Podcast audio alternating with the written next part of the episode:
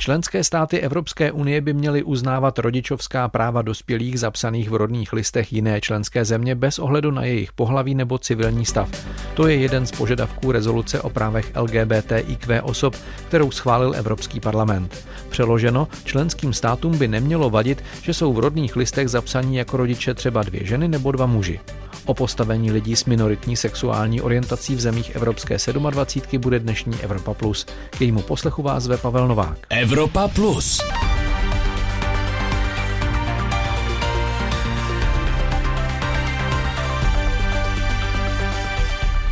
Blízká se na lepší postoje k sexuálním menšinám i v sousedním Polsku? Možná. Hlavní zprávy. Přesné, rychlé, užitečné.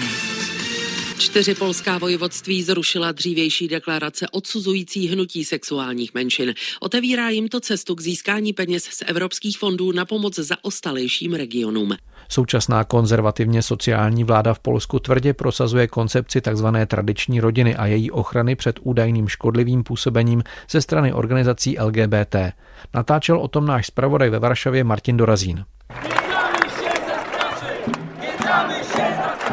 Nehledě na vládní politiku nebo spíš právě kvůli ní je polská komunita LGBT hodně aktivní a často dává najevo svůj nesouhlas. Hlasitě a viditelně ale reagují také zastánci tzv. tradičních hodnot, jako například konzervativní politik a poslanec Evropského parlamentu Patrik Jaky, který zahnutím sexuálních menšin vidí hlavně politiku se zázemím v západní Evropě. Vám wcale nie chodzi o tolerancję. Vám chodzi o ekspansję. Vám vůbec nejde o toleranci, ale o expanzi a útok levice na tradiční hodnoty. V sále Evropského parlamentu je opět vidět koloniální myšlení. Snažíte se nás přesvědčit, že vaše kultura je lepší než polská. Podívejte se ale na statistiky a zjistíte, že ve vašem pokrokovém Nizozemsku, Belgii nebo Německu dochází k více útokům na homosexuály než v Polsku. Homosexualita na rozdíl od vašich zemí nebyla v Polsku trestná. Možná že ta tradiční kultura vůbec není horší než to vaše sociální inženýrství. Niż ta wasza nowa inżynieria społeczna. Więc tak, jeśli chodzi o osoby LGBTQ, Iga Kostřeva z organizace Lambda s tímto srovnáním zásadně nesouhlasí. od czasu, kiedy jest nowy rząd PiS, czyli już to będzie 6 lat, Od té doby, co v Polsku vládne strana Právo a spravedlnost, tedy 6 let, je situace čím dál tím horší. Pozorujeme to v mnoha oblastech. Pokud je o institucionální homofobii, jsme podle zpráv různých organizací na posledním místě v Evropské unii. Nemáme registrované partnerství, nemáme rovnost manželství ani žádné normy, které by potlačovaly jazyk nenávisti kvůli sexuální orientaci. Posledním takovým zákonem byl v roce 2004 zákaz diskriminace homosexuálů v zaměstnání. Diskriminaci je ale těžké dokázat, protože zaměstnavatel si najde jiný důvod k propuštění. osobę podając inny powód. Přesto se některé věci podařilo zlepšit hlavně ve Varšavě. Prezydent Warszawy, Rafał Trzaskowski, podpisał tak zwaną deklarację LGBT. Varšavský primátor Rafal Časkovsky podepsal takzvanou deklaraci LGBT, na které dlouho pracovalo několik našich organizací. Má obsahovat například mechanismy pomoci homosexuálům, které někdo napadl a zbyl. Zatím se podařilo realizovat dva body. První, že nad Varšavským pochodem rovnosti převzal záštitu primátor a druhým bylo otevření hostelu pro homosexuály bezdomovce. Jinými slovy, pro ty, které rodiče vyhodili z domu nebo ztratili práci. A ten hostel jsme právě teď otevřeli. Nabízí 12 míst, jeho adresa je samozřejmě tajná a hosté v něm mohou bydlet dva až tři měsíce, než se znovu postaví na nohy, najdou si práci a dají si život do pořádku. A nejsmutnější je postoj církve, která homofobní nálady často podporuje. Uzavírá Iga Kostřeva z organizace Lambda. Pohled na situaci v Polsku připravil zpravodaj Českého rozhlasu ve Varšavě Martin Dorazín. Posloucháte Evropu Plus dnes na téma postavení osob LGBT komunity v evropských zemích, v zemích Evropské unie. Hosty ve studiu v Evropském parlamentu ve Štrasburku jsou místo předseda Evropského parlamentu Marcel Kolaja, zvolený za Pirátskou stranu, jinak z frakce skupiny Zelených Evropské svobodné aliance. Dobrý den. Dobrý den. A také poslanec Ivan David, zvolený za stranu Svoboda a přímá demokracie z frakce Identita a demokracie, jinak bývalý ministr zdravotnictví a také bývalý ředitel psychiatrické léčebny v Praze Bohnicích. Dobrý den. Dobrý den. Pánové, byla přijatá rezoluce, byla uh, přijatá taková petice, řekněme výzva Evropské komise a dalším státům, aby se více zajímali o situaci lidí z LGBT komunity. Jaký hodnotíte? Byla přijatá většinou hlasů, řekněme, z těch, kteří hlasovali buď přímo tady ve Štrasburku nebo ze svých kanceláří elektronicky. Je to dobře, že taková rezoluce existuje? No, já si nejsem jist, já jsem se zdržel. Nehlasoval jsem ani pro, ani proti. Já jako psychiatr samozřejmě vím, že lidé, kteří mají problém eh, například eh, s identitou nebo se sexuální orientací, tak jejich problém je třeba brát eh, velmi vážně a je potřeba je respektovat. Ale mám pocit, že tato problematika se přeceňuje. Myslím si, že ke škodě věci se jí věnuje větší prostor než je eh, žádoucí, eh, protože eh, sami lidé z této komunity často jsou znechucení tím, jak se tyto věci prezentují a medializují. Patří takové téma na půdu Evropského parlamentu? To samozřejmě je otázka, je to otázka, jaké, jaká témata si si poslanci zvolí. Já jsem přesvědčen, že Evropa, Evropská unie má eh, daleko závažnější problémy, kterým se věnuje mnohem méně a eh, další problémy eh, vytváří místo, aby je řešila.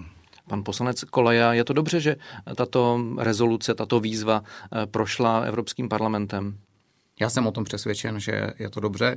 Jsem samozřejmě hlasoval um, pro tu rezoluci, stejně tak jako my kolegové z Pirátské strany. A ten důvod je ten, že my vnímáme eh, to, že situace ohledně lidí LGBT se v tom politickém prostoru vlastně poslední dobou zhoršuje. A to vidíme jak eh, například v Polsku, kde jsou takzvané zóny bez LGBT, vidíme to v Maďarsku, kde byl nedávno přijat eh, zákon, který zakazuje zobrazovat tematiku LGBT osobám mladším 18 let. Ale vlastně vidíme to i v České republice, kde prezident České republiky řekne, že jsou mu transgender lidé odporní.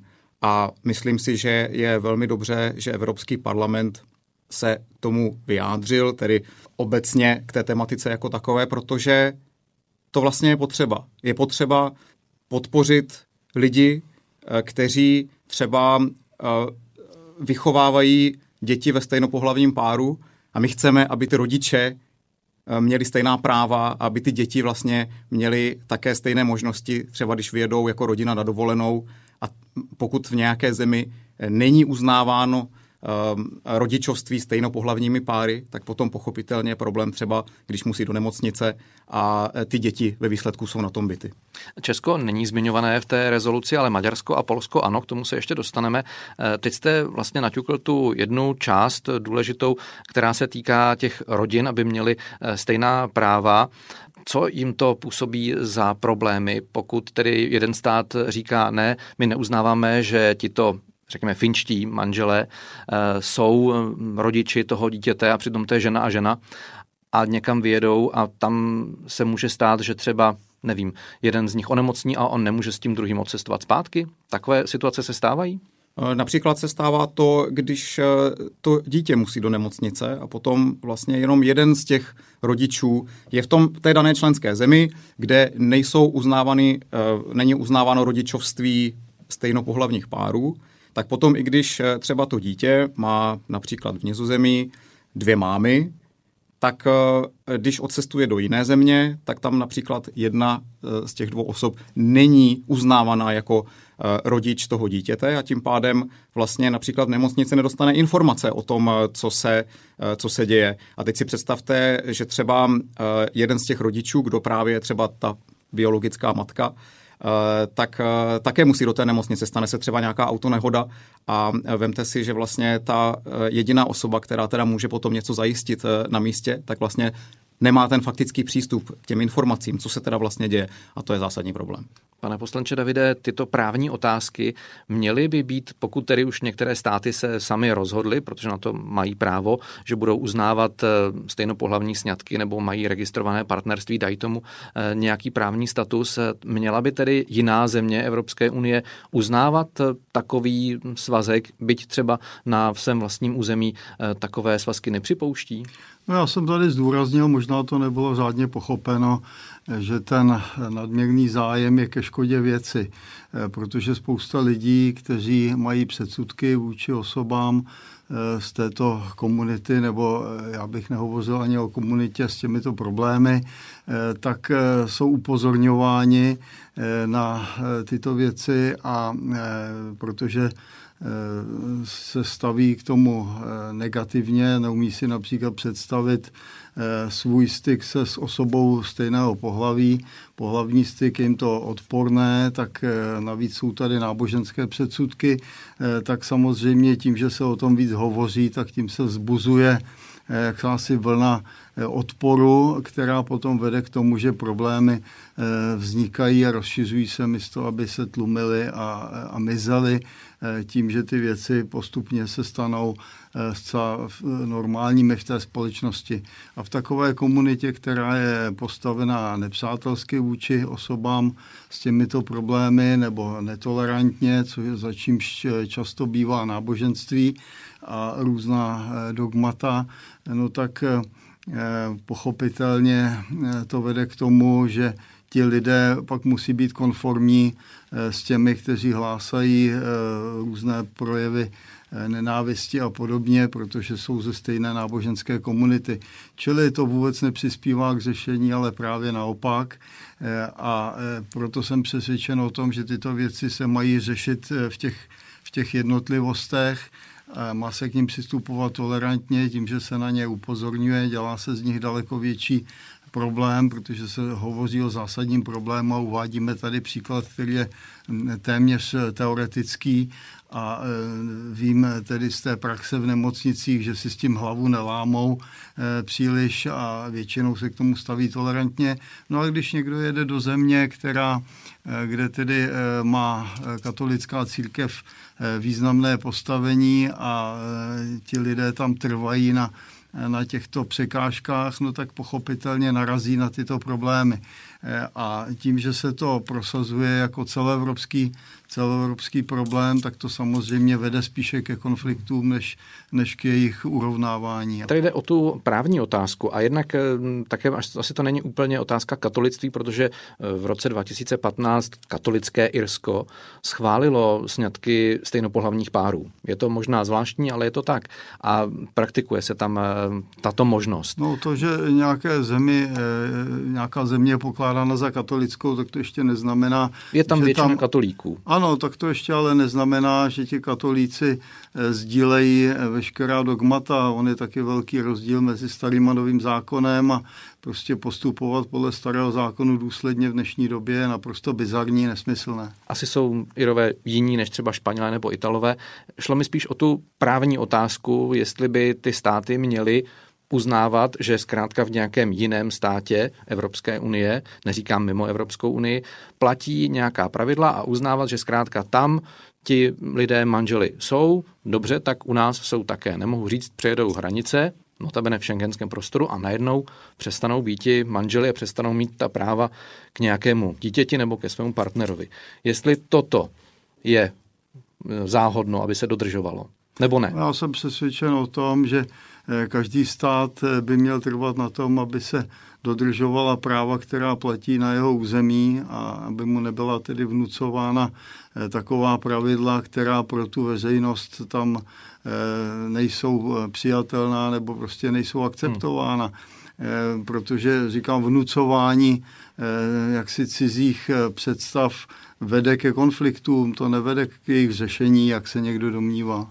Pan Kolek tomu chtěl něco říct. Vy jste to vlastně už nakousli, um, ten volný pohyb osob. My jsme se pohybujeme uh, v prostoru Evropské unie, v které máme jednu ze čtyř základních svobod, volný pohyb, pohyb osob. A tady ve skutečnosti dochází k tomu, že pro ty rodiny, kde prostě to dítě má dva táty nebo dvě mámy, tak ten volný pohyb osob sice na papíře existuje, ale potom vlastně nemůžou využívat všechna práva, když odcestují Eh, třeba na dovolenou do země, kde právě to jejich manželství a to rodičovství není uznáváno. Vys například problém s těmi nemocnicemi a eh, myslím si, že eh, pokud chceme skutečně ten volný pohyb osob, z kterého čerpáme výhody, dodržovat, tak nám nezbývá nic jiného, než skutečně mít právo v této oblasti sjednocené napříč Evropskou unii, tak, aby skutečně i tito lidé, tyto rodiny Eh, ve stejnopohlavních párech měli možnost čerpat všech právních výhod eh, napříč Evropskou unii. Posloucháte pořad Evropa Plus, magazín o životě Evropanů. Premiéra v neděli odpoledne po půl páté na Plusu. Rodinné právo úplně není komunitní politika, podobně jako zdravotnictví. Není to společná evropská politika, asi to nemůže být úplně všude stejné. Jsou třeba různé rituály, jsou uh, různé podmínky pro uzavření manželství v různých zemích. Má to být toto společná politika? Má to být úplně společné v celé Evropské unii, pane Kolejo? Ten uh, volný pohyb osob je něco, uh, co my chceme. Je to něco, z, z čeho občané čerpají výhody. A jestliže ty výhody mají platit pro všechny, tak nám nezbývá nic jiného, než právo, které s tím souvisí, sjednotit. Ano, je to v kompetenci jednotlivých členských zemí, to v každém případě. Proto také Evropský parlament v tom nekoná ve smyslu, že by schvaloval nějakou legislativu, kterou navrhuje Evropská komise, ale eh, Evropský parlament vyzývá právě tou rezolucí členské země, aby v tomto konali, protože dochází vlastně k tomu, eh, k těmto problémům, eh, které si zde popisujeme. Současně je ale potřeba říct, že v některých zemích skutečně ta situace, ta politická situace, došla tak daleko, že tam dochází k porušování evropského práva. Jako například v Maďarsku tím nedávným zákonem, kde komise už zahájila právě řízení a šetření toho porušení zákona. A tady je potřeba se mít skutečně na pozoru. A jestliže pan David říká, že vlastně tomu tématu se dává přes přílišná pozornost a tím se vlastně škodí, tak já bych tvrdil, že tu pozornost hlavně na to stahují ti politici, kteří právě vytváří ty konflikty ve společnosti. Tu společnost rozdělují a jako příklad jsem tady dal pana prezidenta Zemana, který prostě výrokem, který je pro transgender lidi vyloženě bolestivý, tak tu společnost rozděluje. A to je přesně to, co by politici neměli dělat. Naopak by měli tu společnost sjednocovat. Pane Davide, tady se v jednom bodě v té rezoluci také píše, připomíná se, že evropské právo má převažovat nad jakýmkoliv národním právem, včetně konfliktů s ústavními předpisy. Je to v pořádku, aby třeba právě takovéhle právo bylo nadřazené národním zákonům, národní ústavě? No tak já si myslím, že to v pořádku není, protože Evropská unie vytváří trvalý tlak na eh, vlastně zánik jednotlivých členských států tím, že jim postupně odebírá eh, práva, která, eh, ve kterém se podle kterých se ty státy mají řídit a při, přisuzuje si sama sobě pomocí aktivistických poslanců a jiných eh, činitelů, úředníků, eh, přisuzuje si taková práva, eh, která podle našeho názoru mít nemá. Já bych tady chtěl zdůraznit k tomu Maďarsku a Polsku, že právě tyto zákony, které dobře si přečíst, protože oni jsou jiné, než jak je vykládají zelení, když si je tedy pozorně přečteme, tak je to o něčem jiném. Je to například o tom, aby tam aby tam různé neziskovky nemohly prostě ve školách, eh, ačkoliv nejsou odborně kvalifikovaní, provádět sexuální výchovu. Já jsem přesvědčen o tom, že to mají dělat lidé, nikoliv eh, tedy aktivisté političtí, ale mají to dělat lidé, kteří mají příslušné odborné vzdělání. Tak tyto, ty, tento zákon vznikl jako reakce na aktivismus v Evropské unii. Eh, bez toho by nevznikl, protože bez toho ty problémy by veřejnost nevnímala, nereagovala by na ně a postupně by tedy došlo eh, k vyřešení těch problémů, tak to se akorát stupňují. A je potřeba si uvědomit, že když někdo někam cestuje, tak musí respektovat eh, tu zemi, do které cestuje. To je, to je zdá se, normální, tak jako když přijdeme do rodiny, eh, ve které prostě v bytě nekouří, tak si tam nezapálíme jenom proto, že budeme argumentovat tím, že máme práva, že jsme na to zvyklí. Prostě musíme respektovat tu cizí komunitu, ať je velká nebo malá. To přece patří k sociální inteligenci, aby člověk pochopil, kde jsou ty meze, které eh, musí respektovat. Eh, čili já si myslím, že Eh, takové zasahování eh, není správné, že ten společenský vývoj prostě směřuje k větší toleranci. Pan poslanec Kolaja. Musím se ohradit eh, proti tomu, že by Evropská unie si přisuzovala sama nějaké pravomoce. Evropská unie prostě má pravomoce ty, které jí dají členské země, kterou Evropskou unii tvoří. To je jedna věc. Druhá věc je ten maďarský zákon, který který prostě zcela reálně, pan David tvrdí, že ho četl, ale tam prostě, tam se píše, že se nesmí zobrazovat uh, homosexuální tematika osobám mladších 18 let. Uh, to, uh, to porušuje hned několik um, několik legislativ uh, uh, v Evropské unii a je potřeba se tím zabývat. Prostě není to pouze o tom, že by nějaké neziskovky dělali nebo nedělali nějaký sexuální aktivismus. To prostě vy to zjednodušujete způsobem, který pro mě teda absolutně není přijatelný. Ale to tam a je v tom musíme zákoně. respektovat skutečně zákony země, do které cestujeme.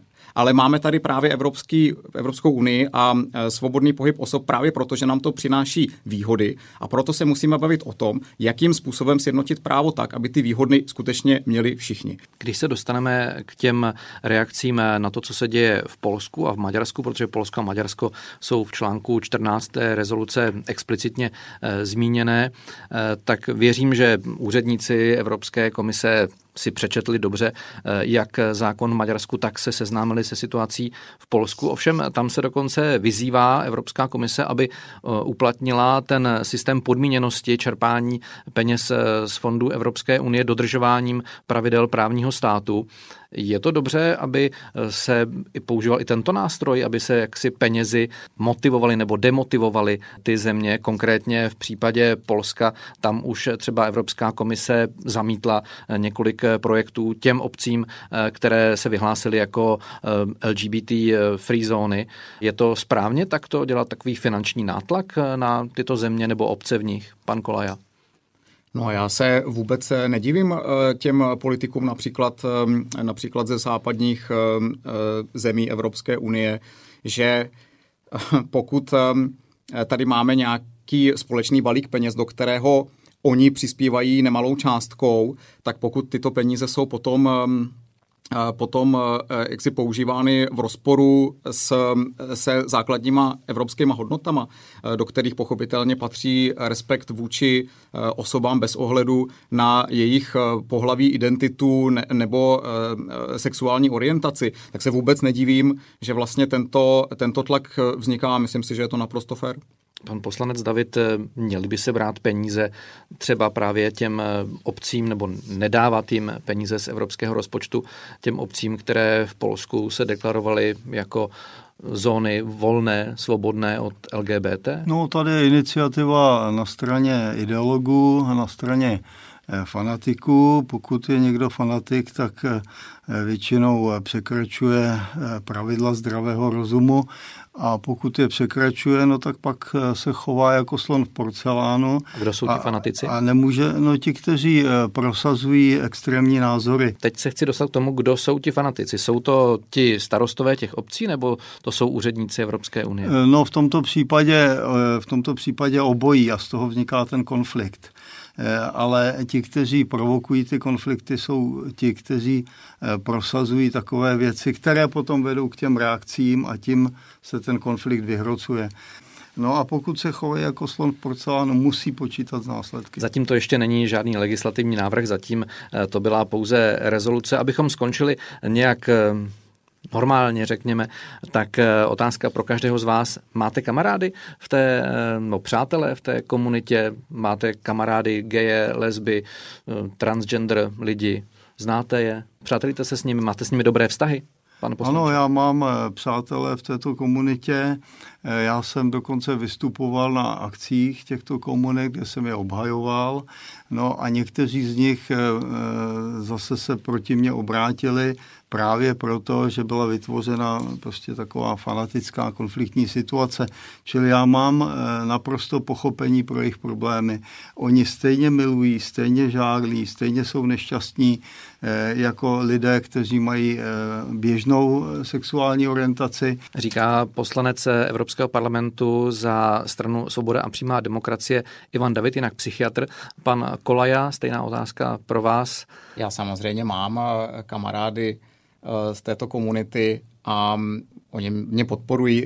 Ti, kteří eh, jak si eh, se mnou o tom hovoří, tak, tak mě podporují tady v, v tom, že například Evropský parlament má schválit takovouhle rezoluci, protože mají stejné problémy, jak říkal pan David, ale nad to mají ještě problémy navíc, právě které jsou způsobené tím, že to právo v této oblasti je nerovné a to je něco, co určitě musíme narovnat, protože to patří prostě k moderní společnosti, tak aby jsme eh, ke každému se chovali s respektem. Říká místo předseda Evropského parlamentu Marcel Koleja, zvolený za Pirátskou stranu. Poslanci Ivan David a Marcel Koleje byli hosty Evropy Plus. Eh, děkuji vám, někdy naslyšenou. To byla Evropa Plus na téma postavení lidí z LGBTIQ skupiny v unijních zemích. Najdete ji také na internetu na webu plus.rozhlas.cz v sekci pořady. Dobrý poslech na vlnách, v podcastu i čtení na webu vám přeje Pavel Novák.